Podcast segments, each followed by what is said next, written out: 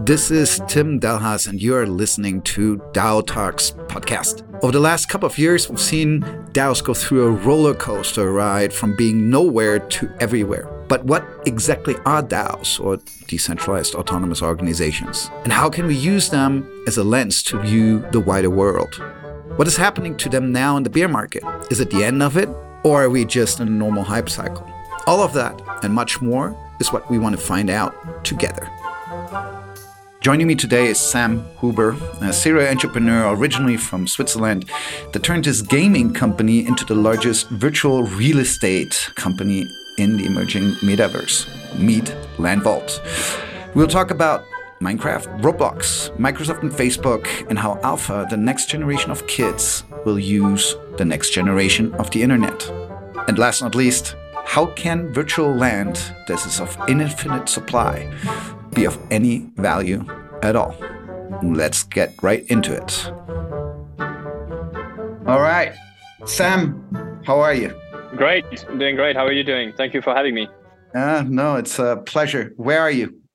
I'm not judging by your background. In the metaverse. No, I mean, I'm actually in Miami right now. Went to Art Basel last week, which was, as you know, as much crypto and Web3 as it is art. Amazing week, catching up with a lot of our partners, making new connections, and uh, I'm staying here for a few more days. And I think you're relocating. you most of the time in the UK, but you're relocating to to Dubai. Yes, yes, that's the plan for next year.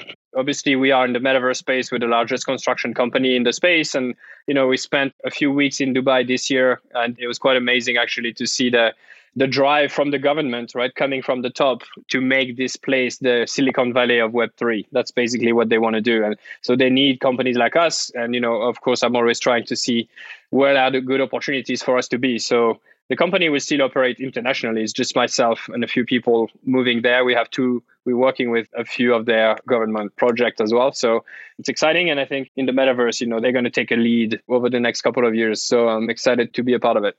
Shouldn't we all be just moving virtually instead of in the real world? Isn't that the entire idea behind it? I think as we build the metaverse and we enable that to happen you know the face-to-face interaction and being there and generating value for the local ecosystem is still important so i know this was a joke but um i think the man, you know the metaverse is not meant to replace the real world to me it's a way to enhance the digital world so there'll always be a space for real and physical meets yeah having a real beer still tastes better than having a virtual beer doesn't it it does, yeah. Although Heineken won a, a bunch of awards in Cannes for their virtual brewery, so it's still valuable, just uh, has a different taste. Before we get deeper into it, and you know, I think this is one of the interesting questions, especially you know what we just touched on. What's the metaverse versus the real world, and what's going to stay in the real world, and what's going to move into this virtual world? And I'm just curious, how much time do you yourself spend in the metaverse a day or a week? Not many. You know, that's what we're working on, right? At LandVault, we are basically building experiences on top of of top of platforms that already exist. And one of the main reason is because there's just not enough things to do in the metaverse. It's mainly empty. There are a few experiences. We just launched an experience for Hershey's, which is a chocolate brand, uh, which is doing really well. And so that's the kind of projects that we're doing. But you know, when people say there's not enough people in the metaverse or ask how many people are in the metaverse, the answer is not many because there's not enough reasons for people to live there the whole time. So my view of the metaverse right now, it's um, pretty much like a stadium where you know most of the time it's empty. No one lives in a stadium. When there is an event, people come, they go, they spend money there, they have fun, but then they leave when the event is gone and they go back to other platforms or you know other areas. So that's the state of the metaverse today. Maybe at, at some point we'll make it look like more like a city where there's always something happening which is basically a collection of different experiences. But right now it's very much centered around events. However we have proven that you know with the right incentive the right events people are coming there in a big way and they spend a lot of time there. So i think this is just a way to frame the way that things are at the moment. It's great. Hold that thought on the events. I would love to, you know, talk a bit more about this. Now, before going into it, as you said it, people come to the metaverse, you know, for events and they come out again. And it is very early, obviously, so there's not many people there. Do you know what stereograms are? Stereograms? I'm not sure. They were like big in the 90s. It's just this pictures. Usually they would sell them. You can put them up on the wall. There's a lot of like colored dots on it. And if you stare at it, right. Or not, and then you see a dinosaur, right? Or a horse or whatever. And the metaverse for me personally has in, in, in many ways been, you know, a bit of a stereogram. Like I've stared at it for a long time and I've tried to see the dinosaur in it and go like, oh, I see the dinosaur. Now I get it. Like, wow, you know, and I had a really hard time seeing the dinosaur. Okay. And uh, I've got two kids, they're now nine and 10. And at one moment, it struck me, obviously, I just had to look across the table, literally from where I work. And if you don't take the devices away from them, the kids can spend 16 hours a day in Roblox and Minecraft. And it has, you know, somewhat in my perspective, has opened the eyes for me on what this future is and what I think you believe is about what's the next generation of, of users of the internet and how they will use it. It had also thrown up the question for me are we actually looking at the metaverse and the ideas of the metaverse in the right way? Are we maybe just, you know, adults looking at it from a specific mindset for a generation of you know people we don't really understand yet. So if you're up for it i wanted to do the following. I want to bring chris on my son for you know just five minutes okay? Can talk to him and you know i would love you to explain to a 10 year old what the metaverse is what it makes it different or not from what they're already playing in roblox and minecraft. And you know why they should care. Want to do that? Let's do it. Let's do it. All right chris come on over. Hi. Hello chris hey how are you good and you very good very good i like your glasses thank you so you want to know what the metaverse is yeah I think the version that you're already consuming, whether it's Roblox or you know other platforms, is an early version of that. So the metaverse is just a way to interact in three dimension. Just like your father and I used to browse the internet in 2D. In the future, you will browse the internet in three dimension. You'll be able to see your friends around you, go on adventures together, buy things, play games. And the beauty of the metaverse that we are passionate about at LandVault is that it uses the blockchain as well which means that you get to actually own the items that you build. So if you create something with your friends, like a car or a sword, you can actually own those items and resell them. So there is a way for you to generate revenue from that metaverse, which is going to be a little bit easier than what's happening right now in Roblox. So that's that's how we see it. Does that make sense? Yeah. In Roblox, you can actually also like create your own things and create your own games and like then meet other people in them and have other people visit them and yeah it's pretty much like the metaverse but i just joined the sandbox like an hour ago and i really couldn't like get it. I didn't know where i was and i i just saw cubes and a lot of futuristic designs and yeah so you like roblox better. Yeah roblox better. Like the graphics are a little better and you can still create stuff like t-shirt to sell on the market or anything literally. I think the main difference between the two platforms aside from the fact that they obviously look different is really the business model so if you're just a normal user you might not actually see a, a huge difference in the experience but if you're trying to build a business on that platform by creating assets selling them you'll see that you know Roblox takes a large commission. I think it's seventy two percent. So for every ten dollars that you are selling, you know you only keep less than three.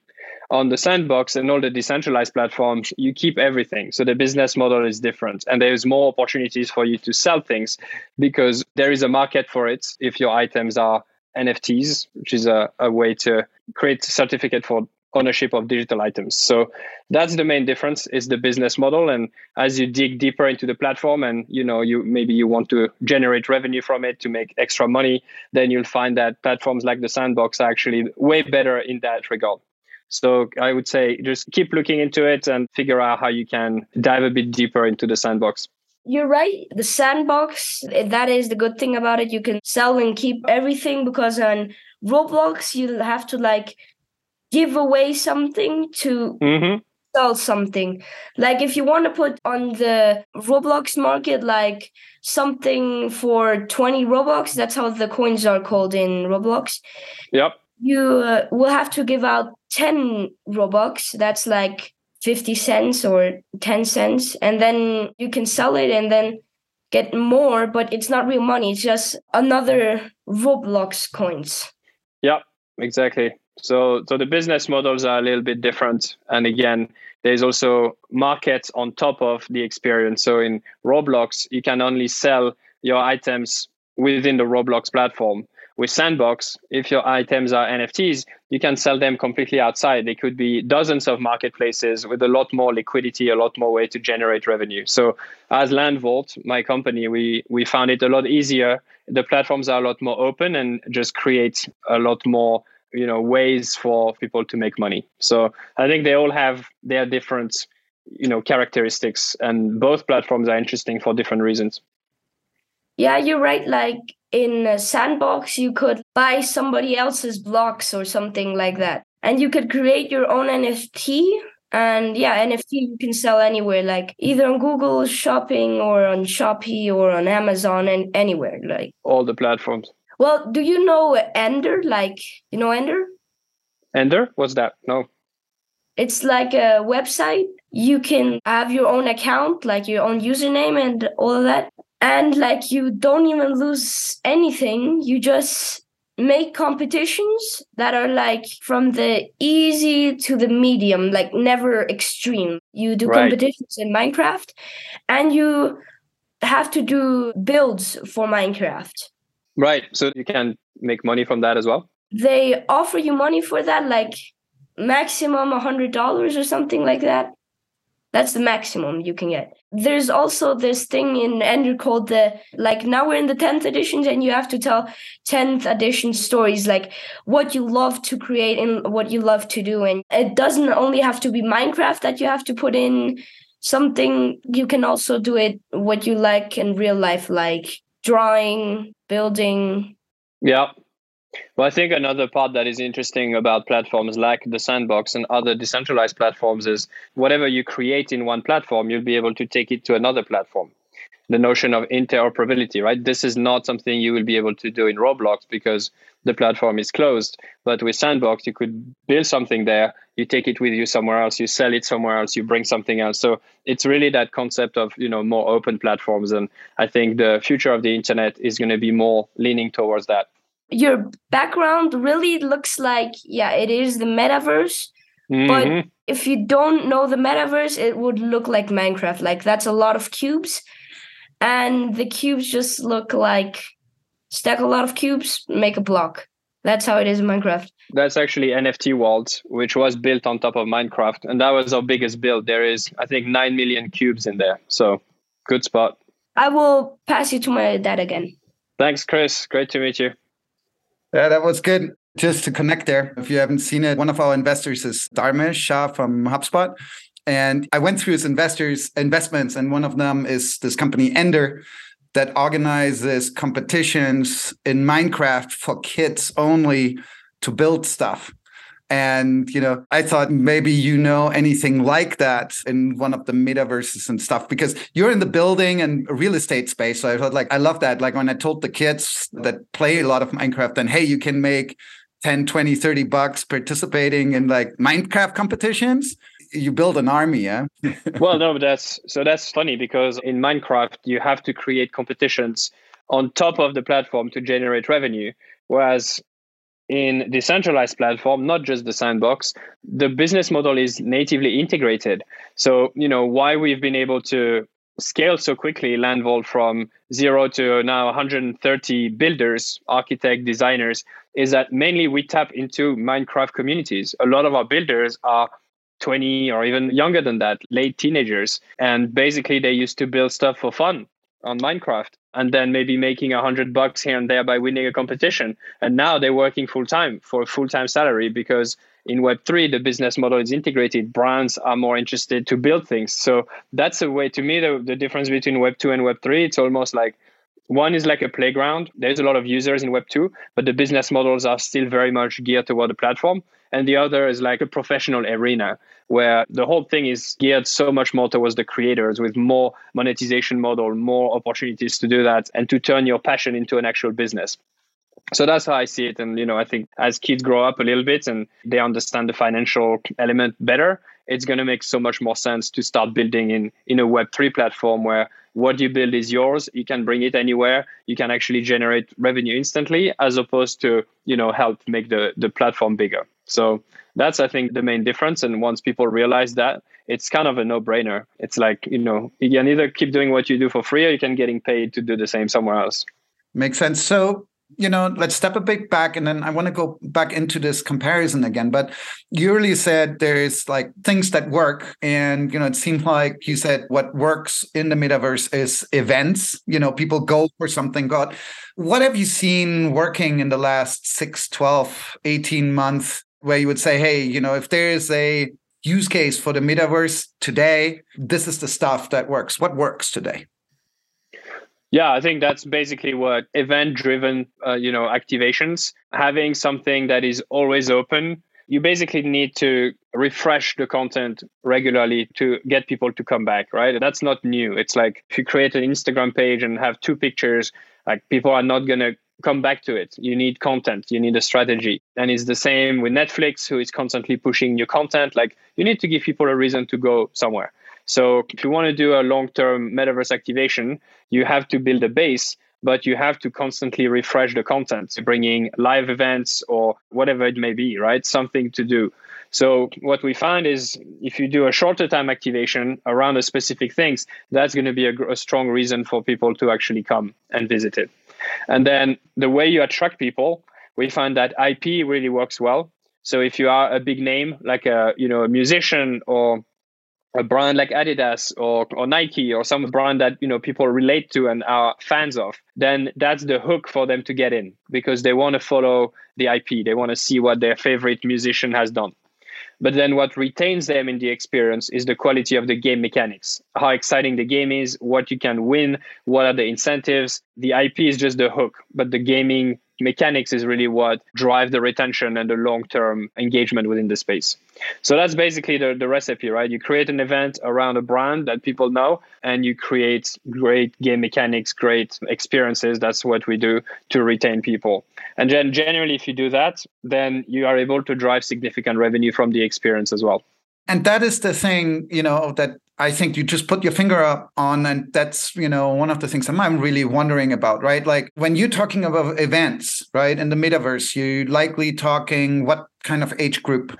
Well, it depends. It depends of the actual event. We did Fashion Week. You know, that was very much 20s, mid 20s to mid 30s. So it was very much like grown adults that like fashion. They actually followed the actual fashion show, and 70% of people ended up buying an item which is incredible conversion rate. So, you know, people came here with an intent to buy. And so that's very different from Roblox, where only a fraction of users actually spend money. So the right events attract the right audience. We had an event for MasterCard we built uh, the Pride Plaza, which was to generate awareness for LGBTQ.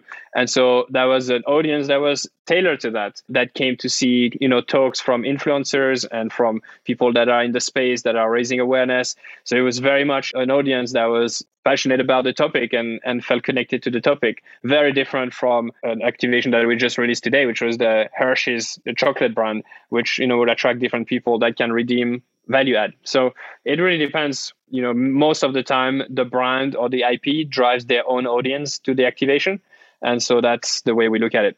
And that's you know one of the things I would love to hear your thoughts on it, right? Because you clearly understand both sides. So on the one side, you have to find a unifying term. You have a virtual event.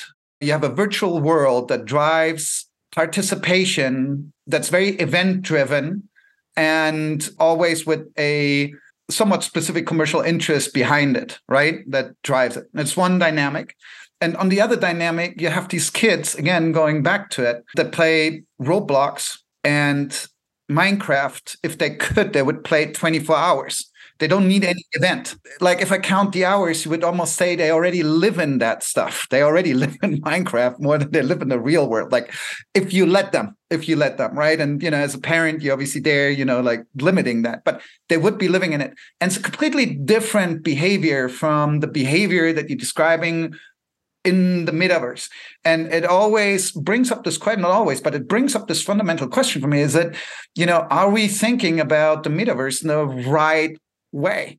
Is it, are we trying to gear a technology and a way of communication to an audience that will maybe likely never be a native audience to the space. And it becomes absurd when you look at, you know, like I thought about it when I saw the demo of Meta's virtual meeting rooms. I don't think my kids will ever set a foot into a real meeting room. And if they have never been a real meeting room, they wouldn't take a virtual meeting room. If they need to hook up, they will hook up in a whatever, in some Minecraft castle. Oh, I don't know, but they're not going to set up virtual meeting rooms. And if you sell them a virtual meeting room, they don't even know what you're talking about. It's a different communication dynamics.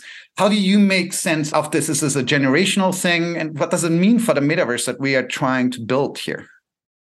Yeah, I think you know that you're right. The metaverse is the next generation of the internet, and it's the internet that you know our kids will consume. So the generation of the metaverse is what we call the generation alpha, kids born in 2010 or above. So they are still pretty young, but by 2025, when they you know start making income and by 2030 when they probably have their first jobs they're going to be the biggest customer segment on the planet with over 2 billion of them so brands are today trying to start to be relevant to you know your kid and other kids, so that by the time those kids consume the internet, you know they know how to speak the language because you know kids that generation has been raised with games more than TV, so they consume non-traditional media forms, and so brands have to try to figure out how to speak the language, and the language generally involve the third dimension as well.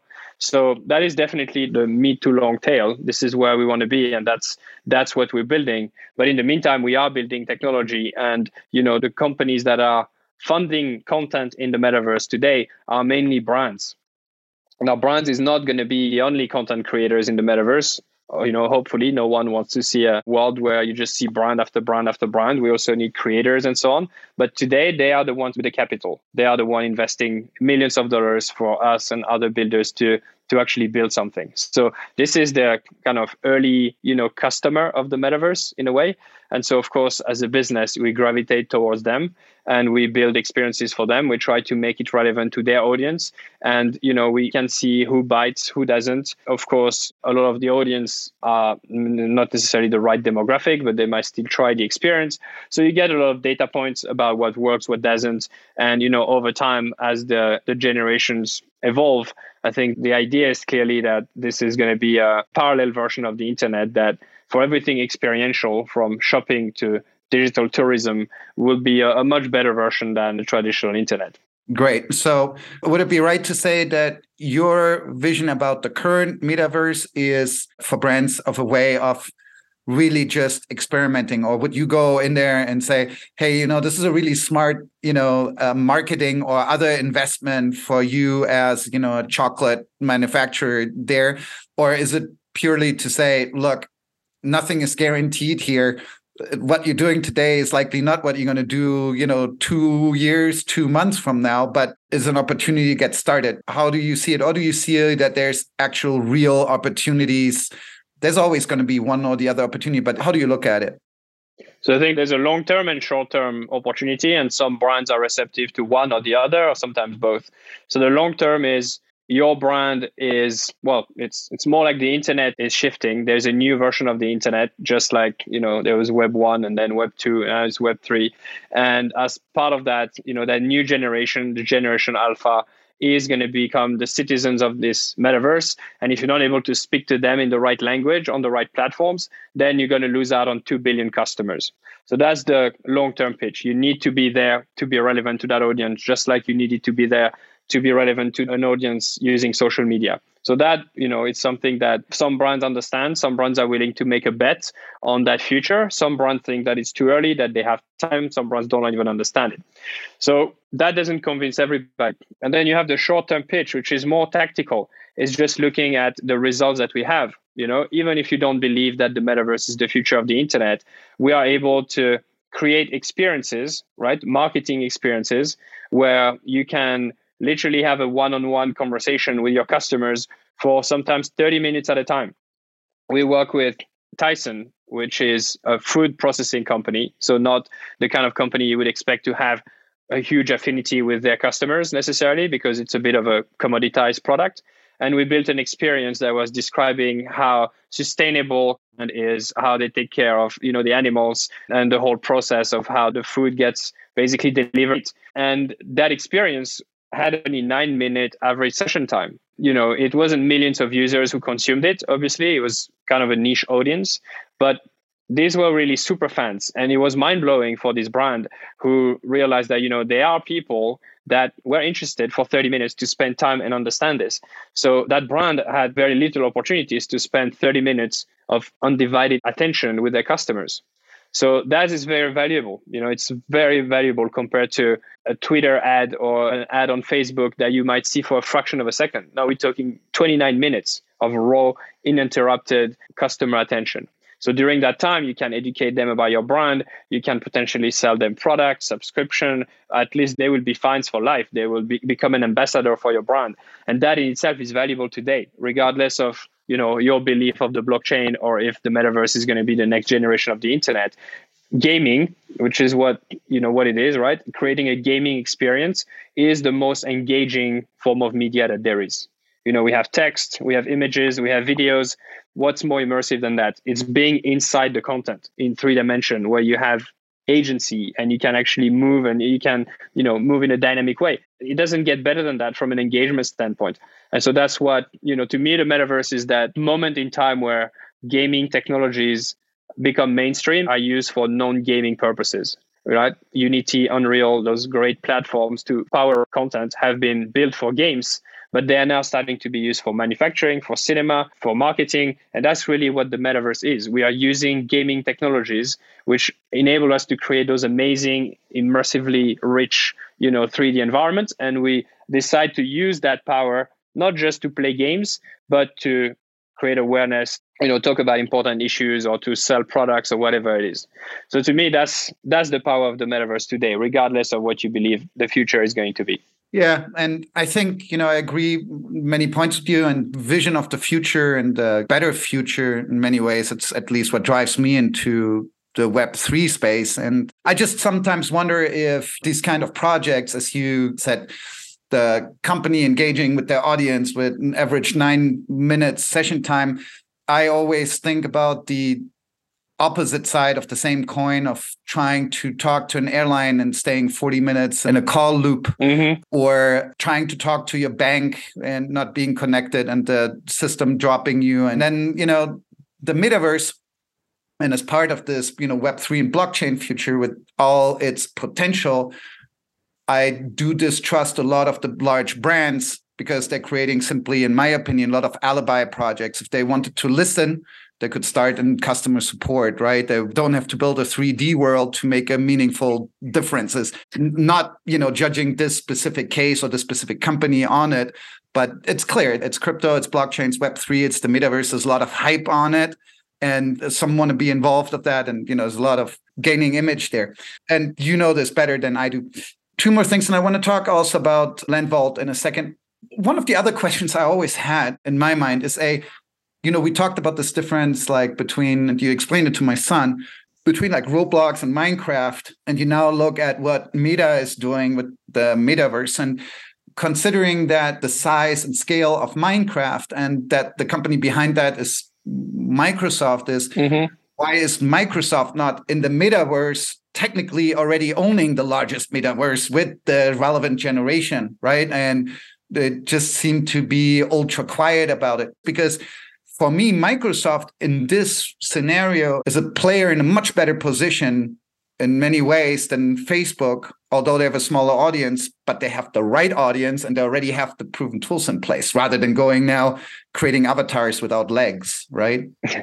yeah, no, I mean, I think, you know, Minecraft is a platform that belongs into the metaverse for sure. I think the limitation is, as I was saying to Chris, is you know minecraft is not on chain. And for us yes you can consider roblox as a metaverse platform but to me if there's no blockchain then your metaverse is a game. What's the difference right? It is a game. It's a game that is user generated you know the reason why LandVault has been so successful in, in our first year is because we have built business models that couldn't be built in those platforms. And our belief is that the metaverse is the next phase of the internet. So every company that is building right now or that is making money on the internet will need to have a presence in the metaverse to sell to that new audience. And you'll only be able to successfully do that if you have the right tools, the right infrastructure, the right monetization frameworks to be able to win. And that's what the blockchain enables. I want to do a few more questions on LandVault. And can you describe, and then I, you know, going to go into a, a, few things that you've said in other interviews quickly. Where did LandVault start, and where is it now, and where is it going? So, what did you imagine was the core business of LandVault from the beginning, even before you know merging with LandVault, so to speak? Yeah, yeah, yeah. But what was it, and how has this evolved? How has your personal vision about your own business evolved over the time of existence in the last few years? Yeah, so the story started in 2016. I had a, a gaming studio, so we were just uh, creating mobile games. It was a small team, and I was very frustrated by the lack of tools available for us creators to generate revenue from our games. And so we had the idea of creating a model where it was an advertising model, but instead of having those terrible annoying ads that take over the screen and are just impossible to close and you know end up spending more time watching ads than playing the game we had the idea to create product placement technology. So within the game brands would be able to sponsor the shirt of an avatar or place billboards around the stadium for example. So much more native way for brands to become a part of the gameplay so that's what we built. We wanted to build a platform to do that, not an agency. So the whole idea was that you had technology for game creators where they could identify areas they wanted to sell. And on the other side, brands could bid on the most valuable locations and so on. So that's what we did. And the company became quite successful. We raised about $40 million. We built a team of 100 people. And we started working with some of the largest brands, largest advertisers from, you know, Disney to McDonald's and Coca-Cola. And then last year, a lot of these brands on the height of a bull market and following Meta's rebrand, all of these brands started to ask about the metaverse. Can you help us get into metaverse? You know, they trusted us to help them with gaming and now they wanted to go to the next level. So we decided to take a leap. We decided to make a big bet. And my reasoning was really based on the fact that you know building a creator tool in web3 would give us a lot more freedom a lot more opportunities a lot more flexibility. Because it's a new market and because the new creator economy that the blockchain enables will just create better opportunity for tools like this. So we basically deprecated the web 2 side of the business and we decided to go all in in web 3 which was a huge bet a huge risk that we made earlier this year. As part of that we acquired a studio that gave us the creative capabilities to build in the metaverse which we recognize as being a big part of the economic activity in the early years. And that's how we effectively merged with LandVault and became LandVault. I always say that I don't think the vision has changed. It was very much to uh, create new business models to help creators monetize in new ways. And on the other side, it was always about helping brands enter a new environment, which I think is a fascinating thing to do and it started with simple you know billboards in games. And now we have full experiences like this that are completely branded where a brand can actually sell their own products and host events and so on. Where's your you know main revenue coming from today? And where do you project it to be in the future so yeah, we have different revenue stream. One of them is renting land. The other one is creating experiences. Another one is more monetization of experiences, so advertising and e-commerce. The creation right now is by far the largest revenue stream. We, however, estimate that over time, it's the monetization that will take over because you only create once and you, then you update, of course. But once you have a lot of users, then you make more money by selling products on your website than by actually building the website. I've gone around this in circles multiple times in my head because I've heard different arguments. So, and I heard you saying this in a different interview how all of this monetization somehow is built on, you know, in my mind, being somewhat ignorant and a non user, right? Around, you know, value of an asset that is land, right? Like it's virtual land.